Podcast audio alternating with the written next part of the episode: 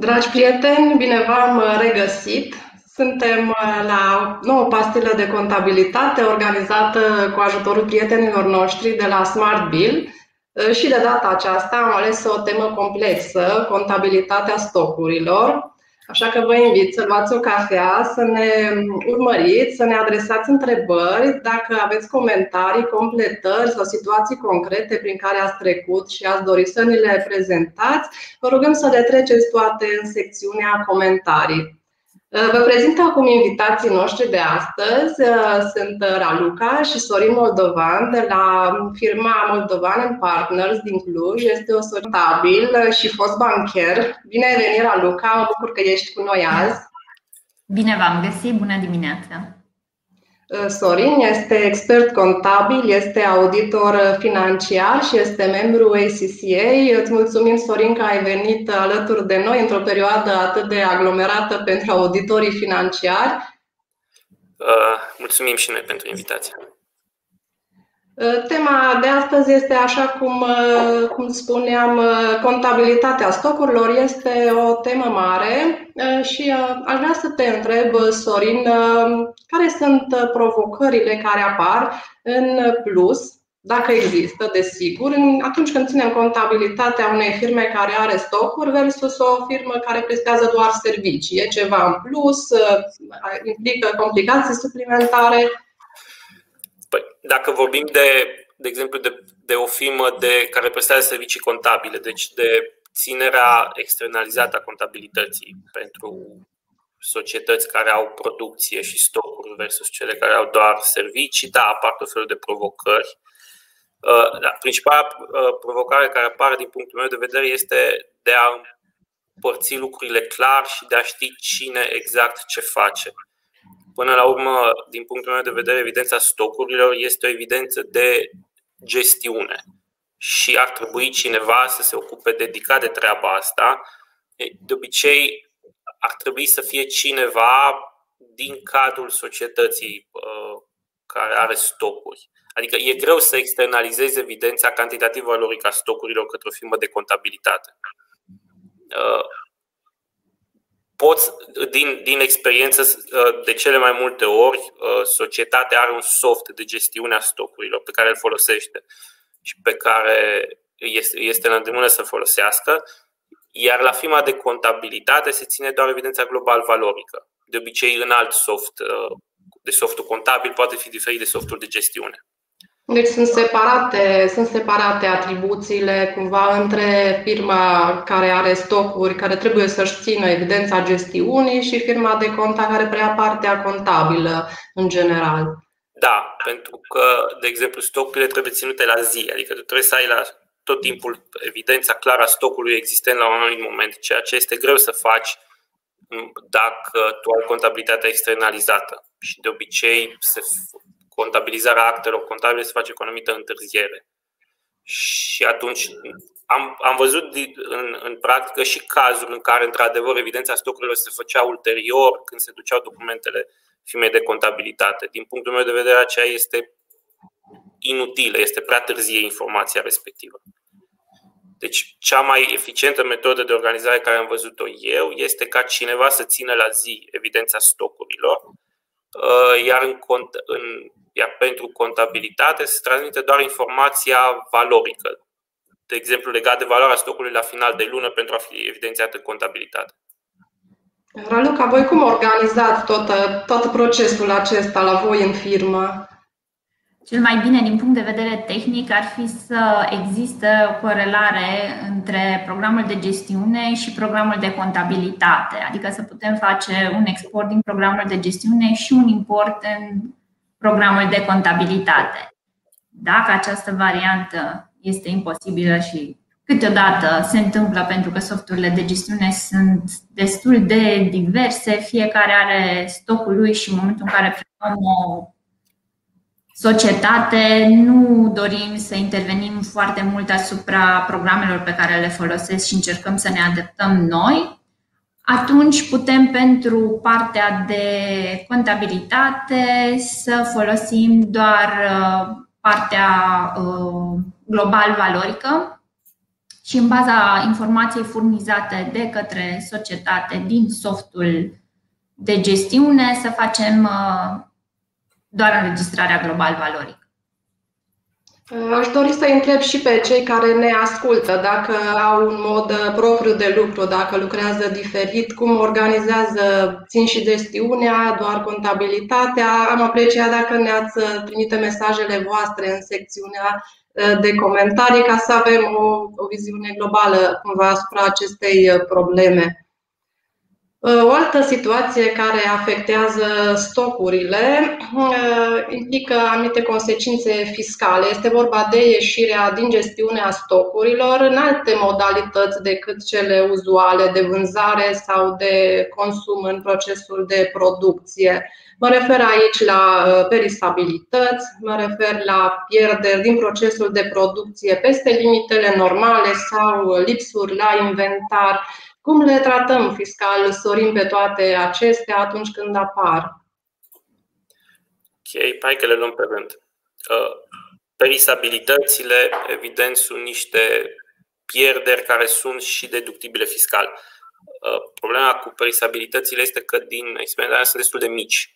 Adică valorile care le putem scădea sub formă de perisabilități ca fiind deductibile fiscal nu ne ajută foarte mult, dar le putem scădea și sunt niște tabele în care, în funcție de, de natura bunurilor din stoc, uh, se aplică un anumit procent de perisabilități. Uh, Pierderile din procesul de producție peste nivelul normal. Uh, acestea sunt destul de complicate de calculat.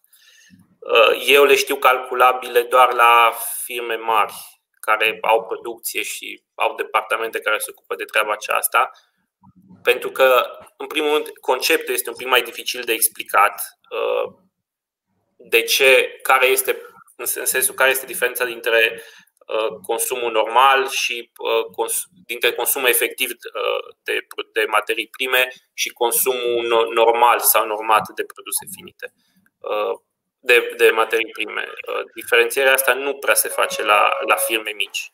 Dar logica care este? Dacă tu, conform rețetarului, trebuie să consumi, nu știu, materii prime valoare de 10 lei, așa spune norma utilajului, și tu consumi materii prime practic de 12 lei, diferența de 2 lei teoretic este o cheltuială nedeductibilă fiscală.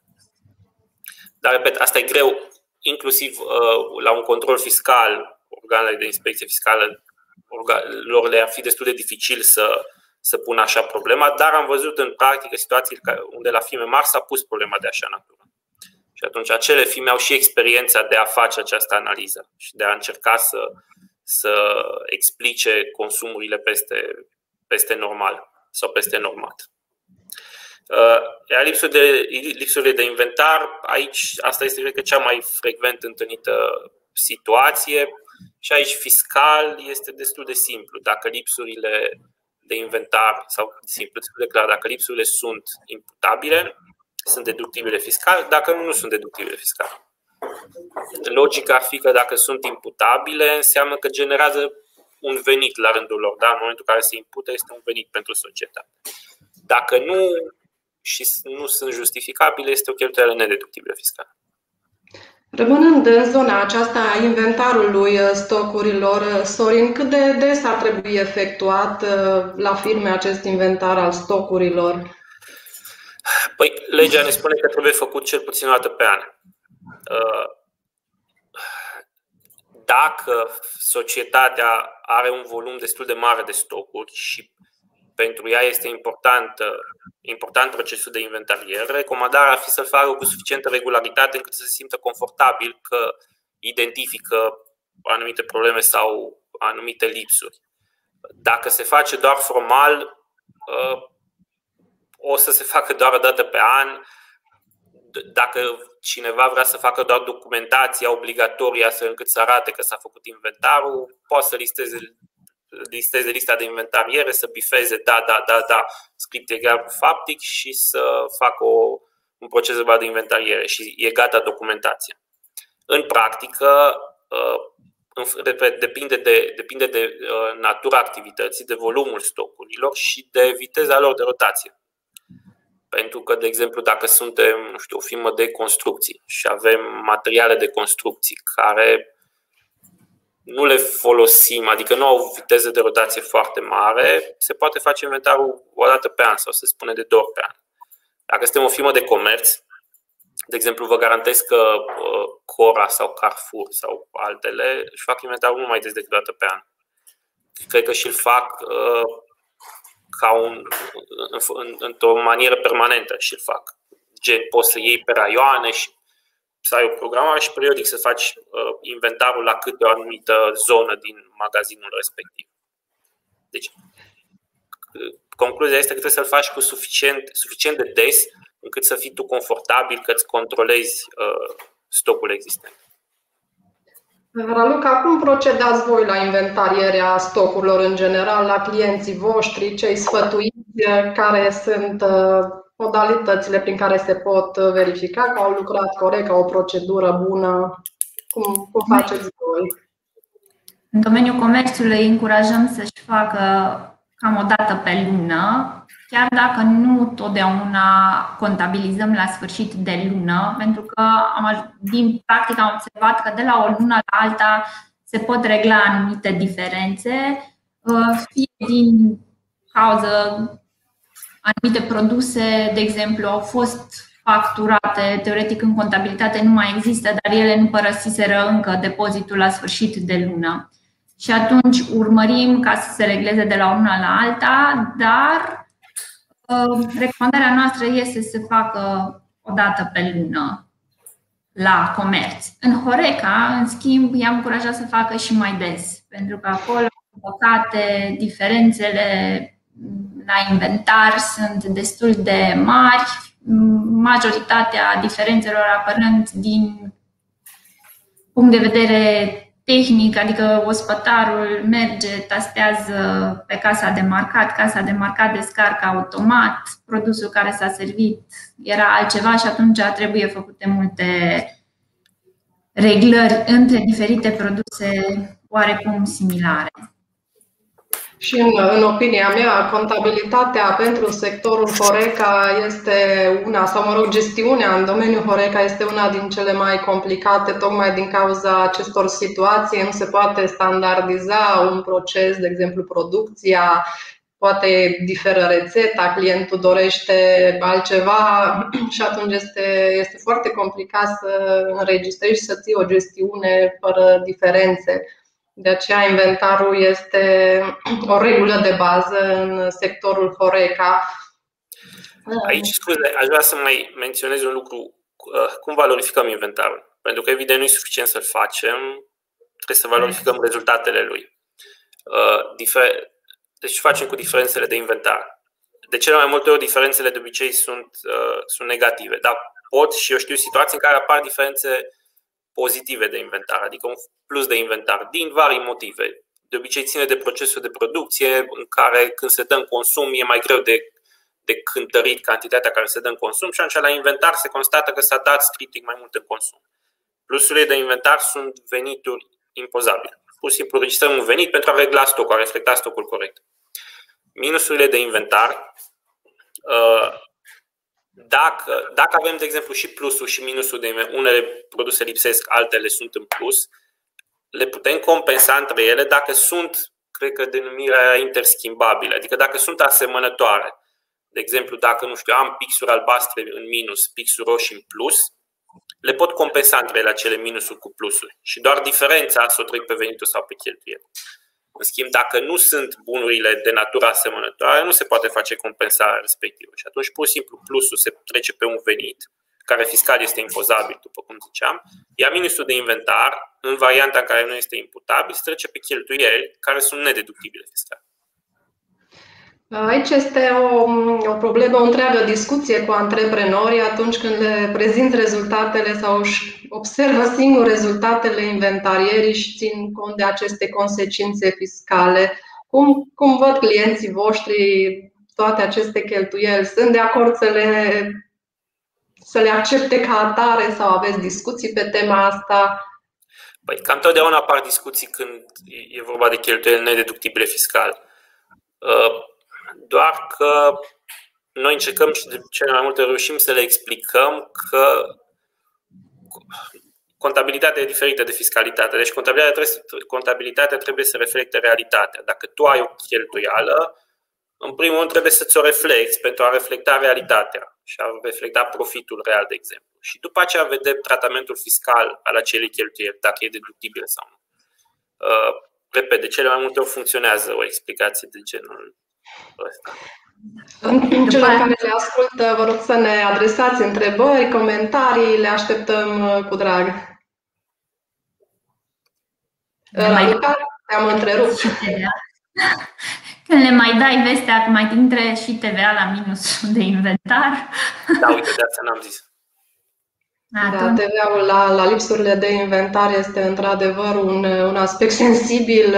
Am, am lucrat și eu în firme mari unde lipsurile la inventar erau mari, sumele de TVA consistente, așa că trebuie luat în calcul și impactul fiscal al TVA-ului. Uh, dacă inventarierea stocurilor, uh, în general, lucru cu stocuri uh, ridică problemele menționate, cu totul la un alt nivel se situează contabilitatea producției. Deci atunci când o firmă are și producție, lucrurile se complică și puțin mai mult.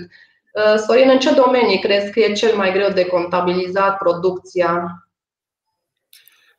În domeniile în care procesul de producție este complex deci cu cât este mai complex procesul de producție, de exemplu, pot să apară inclusiv semifabricate care se recepționează și după aceea se dau mai departe în procesul de consum. Acolo pot să apară, sau acolo de obicei apar situații complicate. Acolo este mai complicat și de gestionat între contabilizarea procesului de producție și de calculat costul efectiv de producție. Sunt două aspecte separate din punctul meu de vedere, uh, calculul costului efectiv de producție ar trebui făcut suficient de detaliat, astfel încât să merite, să merite efortul. Pentru că cele mai multe firme cum fac? Folosesc un cost standard. De exemplu, noi știm că produsele finite, am făcut noi un calcul estimativ, cam atâta ne costă să obținem un produs finit. Și atunci, în momentul în care se termină efectiv produsul finit, se recepționează la acel cost standard. După aceea, acel produs finit poate să rămână pe stoc la final de perioadă, de exemplu, sau poate să se vândă pe parcursul aceiași perioade și să nu avem stoc de produs finit uh, la final de lună. Și atunci trebuie văzut dacă se merită a calcula costul efectiv de producție sau nu. Din punctul meu de vedere, costul efectiv este o informație utilă pentru management, în primul rând. Mai puțin are un, poate să aibă un efect mai, mai mic în contabilitate și mult mai mare în, în, în analizele interne ale societății. Și atunci, managementul trebuie să vadă în ce măsură uh, este necesar să depună efort în a calcula cât mai bine costul efectiv de producție. Pentru că la costul efectiv trebuie să iei în calcul efectiv toate cheltuielile directe și indirecte care au generat produsul finit respectiv și să găsești cheie de repartizare pentru diferite cheltuieli și să afli costul unitar efectiv de producție acela, repet, este util pentru management și se poate contabiliza sau nu în funcție de valoarea stocului final. Adică, și eu știu situații în care uh, producția se obține și se și livrează pe parcursul anului. Ceea ce înseamnă că nu există utilitatea contabilizării costului efectiv. Pentru că n-ai la cerere, n-ai stoc de produse finite la final de lună, n-ai unde să contabilizezi diferențele de, de valoare. Revenind puțin la domeniul Horeca, care mie mi se pare destul de complicat, Raluca, aveți clienți în domeniul acesta și cum procedați cu producția? Își țin ei evidența producției? Care e modul de lucru cu aceștia? Avem. Uh, anul 2020 a fost oarecum mai ușor, din păcate, mai ușor pentru noi, mai greu pentru ei. Nu au avut așa multă activitate ce încercăm să facem cu ei? După cum spuneam, își țin evidența uh, stocurilor ei, îi ajutăm la sfârșit de lună cu descărcarea. Aici, uh, la descărcare, unde întâmpinăm uh, probleme, sunt la rețete. La rețete, rețetele pentru diverse produse, la, mă refer aici la restaurant, trebuie făcute suficient de bine și nu foarte amănunțit. Recomandăm noi. E foarte greu să cuantifici câtă sare ai pus în ciorbă, cât pătrunjel, cât Așa, sunt anumite cheltuieli pe care noi recomandăm să le trecem direct, anumite produse care se achiziționează, pe care noi le trecem direct pe cheltuială, pentru că este mult, mult prea greu și ineficient să le urmărești în cât timp s-a consumat acel pachet de uh, sare, la câte ciorbe s-au distribuit. Iar aceste rețete, în fapt, faptic se ajustează pe parcurs cu diverse componente care există sau nu există pe stoc. Am întâlnit în practică în care nu puteam descărca, să zicem, un burger pentru că îi aducea de acasă. Îi punea mama. Da. în contabilitate sau nu e eficient să te încarci cu îți pentru o rețetă, mai degrabă ajustezi rețeta. Da. Îmi amintesc, îmi amintesc acum, legat de discuția noastră, de un articol pe care l-ați scris voi pe Conzila, în care făceați o atenționare că costurile totale de producție nu trebuie Costurile totale ale unei firme nu trebuie confundate cu costul de producție, adică antreprenorii consideră că toate cheltuielile care apar în firmă sunt de producție, pentru că în viziunea lor acestea au condus la realizarea produsului finit. Am primit și noi întrebarea aceasta destul de frecvent și um, este important să, să delimităm uh, lucrurile. În costul de producție includem materiile directe, includem forța de muncă directă, includem regia fixă și regia variabilă care se repartizează, dar nu includem anumite cheltuieli cum sunt pierderile peste limitele normale, cheltuieli cu depozitarea, diferite cheltuieli administrative și chiar și amortizarea are o anumită parte care nu se poate, nu ar trebui inclusă, de exemplu, amortizarea în situația în care nu se utilizează echipamentele la capacitatea normală. Aici sunt multe lucruri subiective, așa cum spuneai și tu, Sorin, ce definești că ar fi normal în procesul de producție, pierdere normală, care e capacitatea normală de producție, deci sunt multe aprecieri subiective. Corect. Uh, cei care gândesc, cum zici tu, că toate cheltuielile ar trebui incluse în costul de producție, au și dreptatea lor. Adică, din punct de vedere managerial, într-adevăr, toate cheltuielile, că sunt normale, că nu sunt normale, că sunt direct productive, că sunt indirect productive, ei toate le-au, le-au, le-au efectuat pentru a obține produsele finite. Doar că regulile contabile spun altceva. Și ele au logica lor de ce doar anumite cheltuieli care țin de obținerea produsului finit sunt cheltuieli de producție. Uh, și așa e regula contabilă în acest moment. Sunt anumite cheltuieli care nu le incluz în costul de producție, se consideră cheltuieli generale de, de administrare și, uh, și deocamdată nu le includem în costul de producție. Asta nu înseamnă că nu se pot face analize în care se includă și acelea. Am avut, am văzut situații de genul acesta, care cineva chiar vrea să știe costul efectiv, efectiv de producție, adică cu toate cheltuielile incluse și se făcea și acea analiză separat de calculul costului efectiv de producție conform reglementărilor contabile. Se poate face orice analiză până la urmă. Da, avem o, avem o, o întrebare, o observație. Din experiență vă pot spune că la rețete se pot modifica deoarece în bucătărie, de exemplu la carne, nu scade mereu la fel da, așa este. În uh, rețetele se pot uh, adapta în funcție și de tipul produsului pe care îl ai. Scopul este să obții produsul finit pe care îl dorești și să poți aprecia corect cantitățile. Uh, păi cam cât de des modificați rețetele, Raluca? De fapt, nu voi. Noi niciodată. Antreprenorii. La sfârșit de lună uh, îmi aloc o zi în care sunt aproape non-stop pe telefon sau pe diverse alte căi de comunicare cu cei care mă ajută la fața locului cu gestiunea și acolo încercăm să vedem, fie prin, luând prin inventar, ok, hai să vedem pentru carnea de burger, că tot mi-e drag mie burgerul asta, câtă carne mai avem, câte, uh, cât am vândut și atunci, în funcție de partea asta, ajustăm, pentru că nu e ok nici să am minus, nici plus, clar s-a consumat. Și atunci, în felul acesta, ajustăm cantitatea în rețetă. Dar da, de cele mai multe ori o ajustăm aproape la fiecare sfârșit uh, de lună rețeta. Nu mult, dar suferă mici, mici modificări, astfel încât uh, descărcarea să facă ok și să nu iasă, după cum spuneam, aceste minusuri sau plusuri acolo unde nu este cazul și diferențele nu sunt semnificative. Cred că ce ar fi de, scuze, ce ar fi de menționat aici e că e foarte important să înțeleagă un contabil nu poate să facă singur uh, o treabă, o muncă de calitate. Adică fără implicarea celor, uh, celor direct responsabili cu activitatea societății, nu o să poți să obții informații contabile de calitate.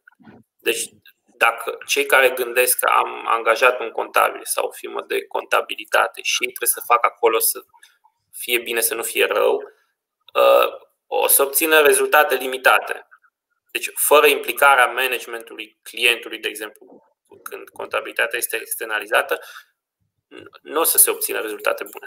Că nu se poate. Adică un contabil, până la urmă, contabilitatea înseamnă a, a, a, a prezenta și a contabiliza ceea ce s-a întâmplat. Ori doar cei care au efectuat munca știu exact ce s-a întâmplat și știu să descrie anumite situații, să corecteze rețete, de exemplu, sau lucruri de genul acesta. Nu te poți baza pe un contabil să facă toată treaba asta. Adică nu, nici n-ar trebui să te poți baza.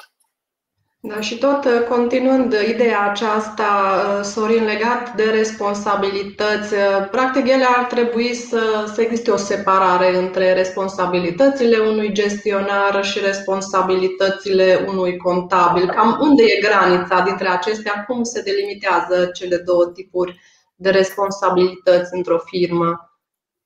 De exemplu, dacă vorbim de o firmă mai mare care are Uh, angajați și pe partea de gestiune și pe partea de, și departament financiar contabil, e clar că este nevoie de o separare a sarcinilor ca un control intern al societății pentru, pentru binele acelei societăți, da? pentru evitarea denaturărilor, fie că sunt erori, fie că sunt fraude.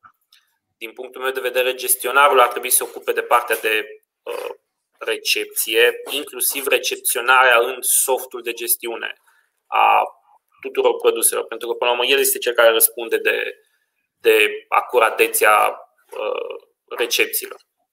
Iar contabilitatea ar trebui să facă o verificare a, a modului de, de recepționare a acestora. Deci, în niciun caz n-ar trebui, de exemplu, contabilul să facă, nu știu, de exemplu, și recepțiile și plata furnizorilor. Este o, un risc destul de mare pentru societate în situația Uh, firmele care au uh, partea aceasta de producție, uh, Raluca, ce informații ar trebui să vă predea vouă ca firmă de contabilitate și cum se face tot procesul de comunicare, ceea ce am produs către voi, ca să le puteți contabiliza?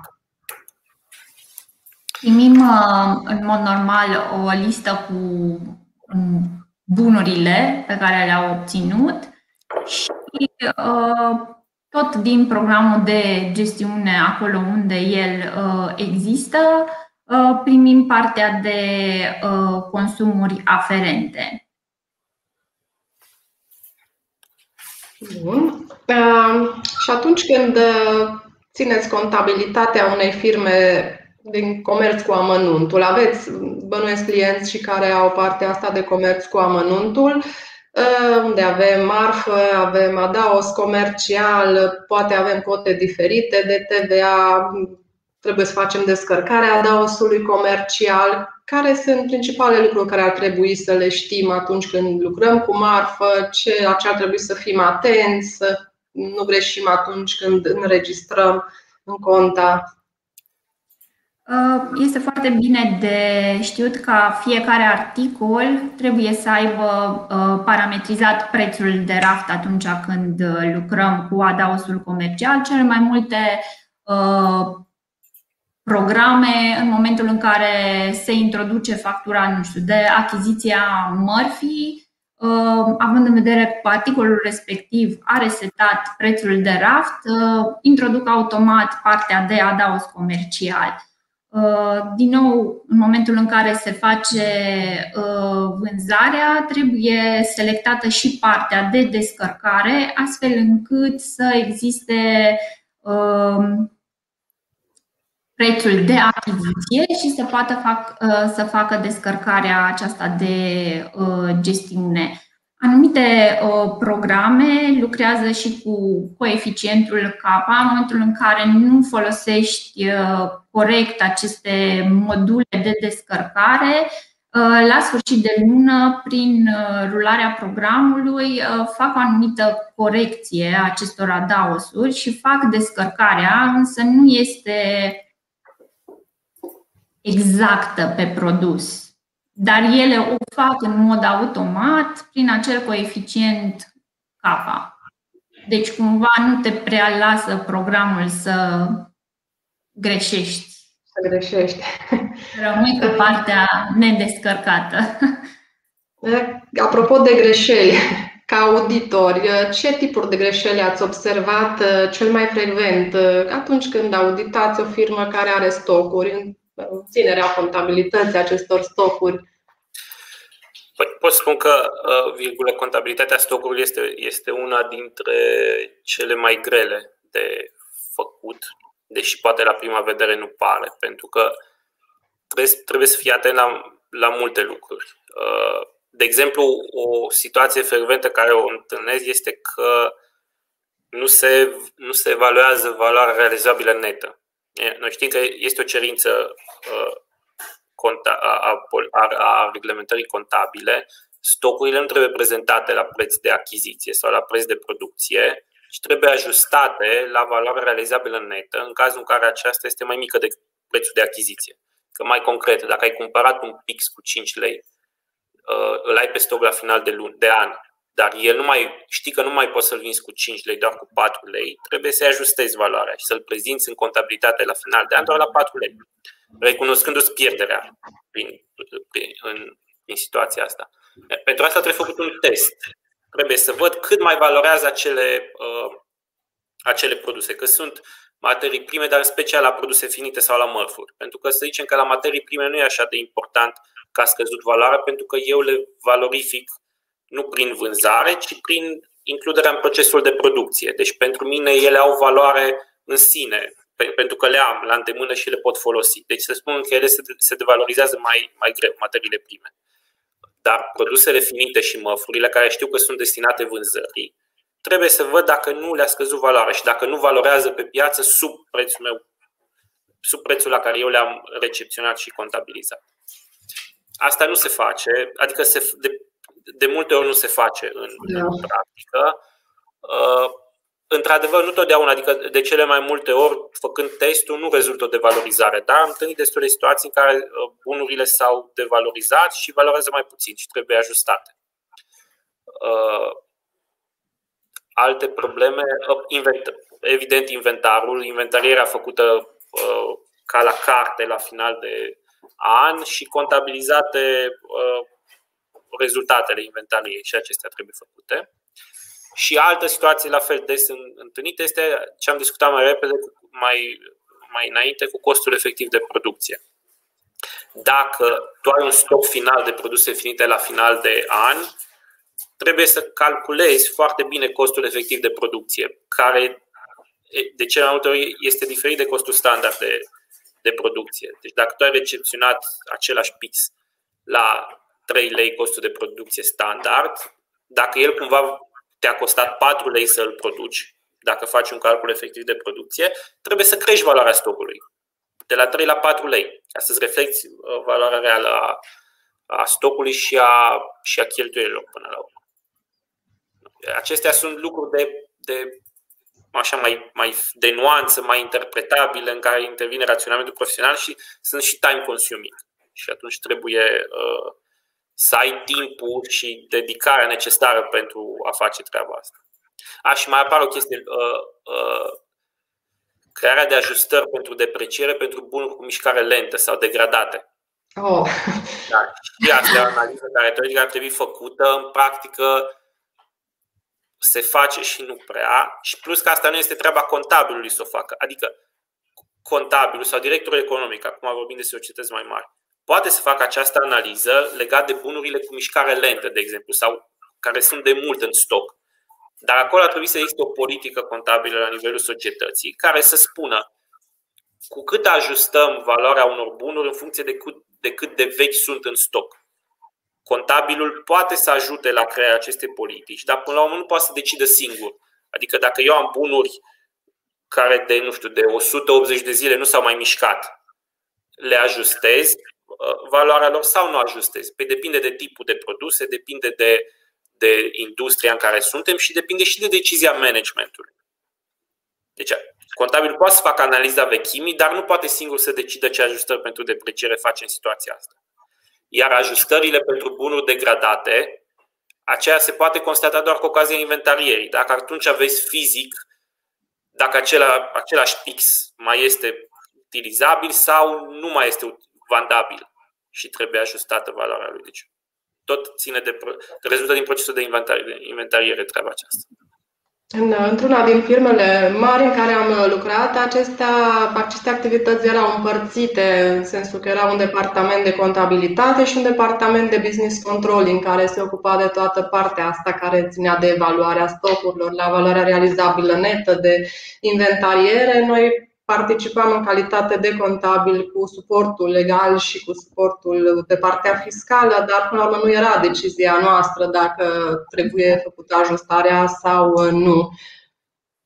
Avem o întrebare legată de dacă se poate face un total separat la servicii și produse pe factură. Asta e o întrebare legată de, de utilizarea aplicației Smart Bill. O să răspundem ulterior la această întrebare prin prin mesaj.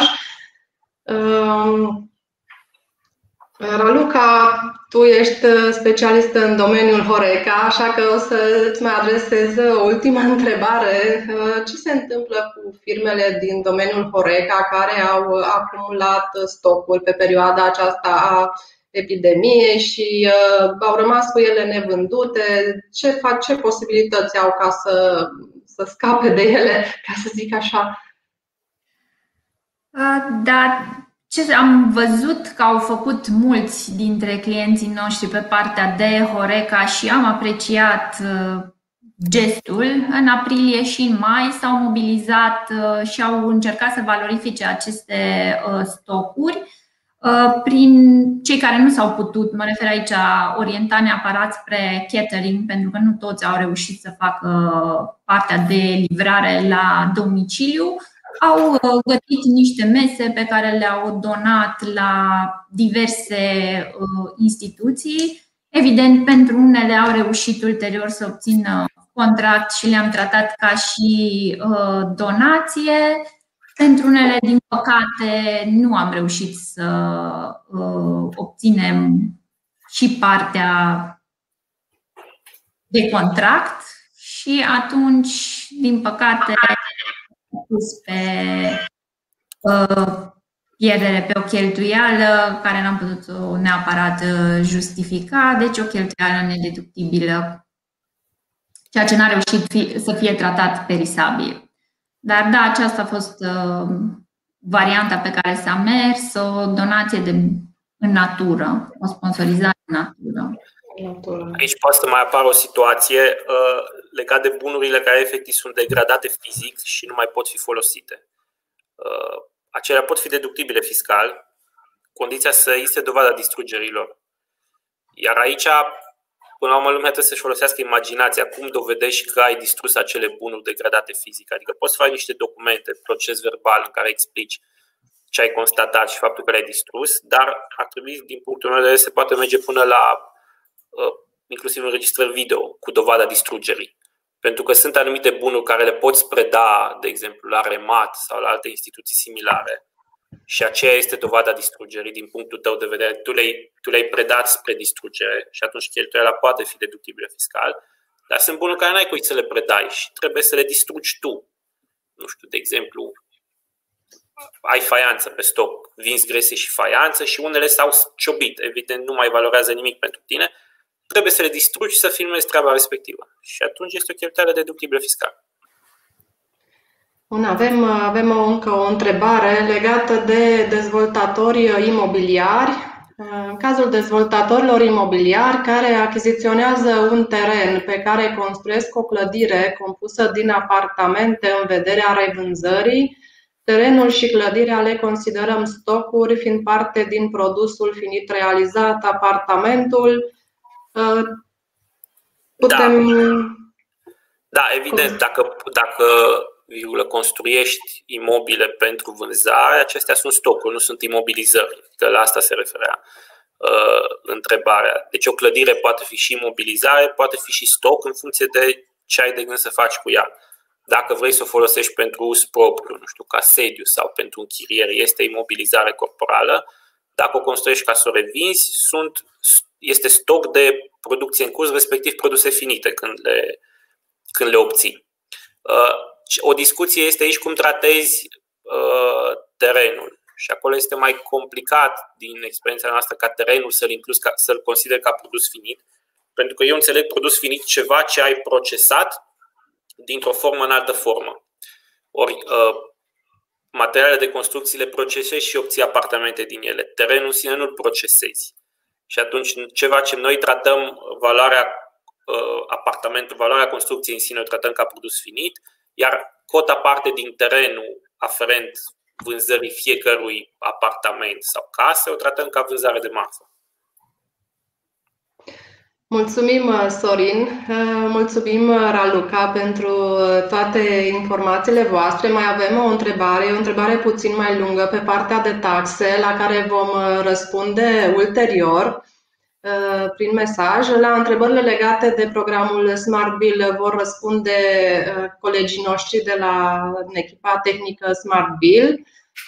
Uh, mulțumim tuturor celor care ne-au urmărit astăzi, mulțumim pentru întrebările adresate. Vom reveni cu răspunsurile și vă doresc tuturor o zi minunată. Mulțumesc, Raluca, mulțumesc, Sorin. Mulțumim, mulțumim și noi pentru invitație și, și ne mai auzim.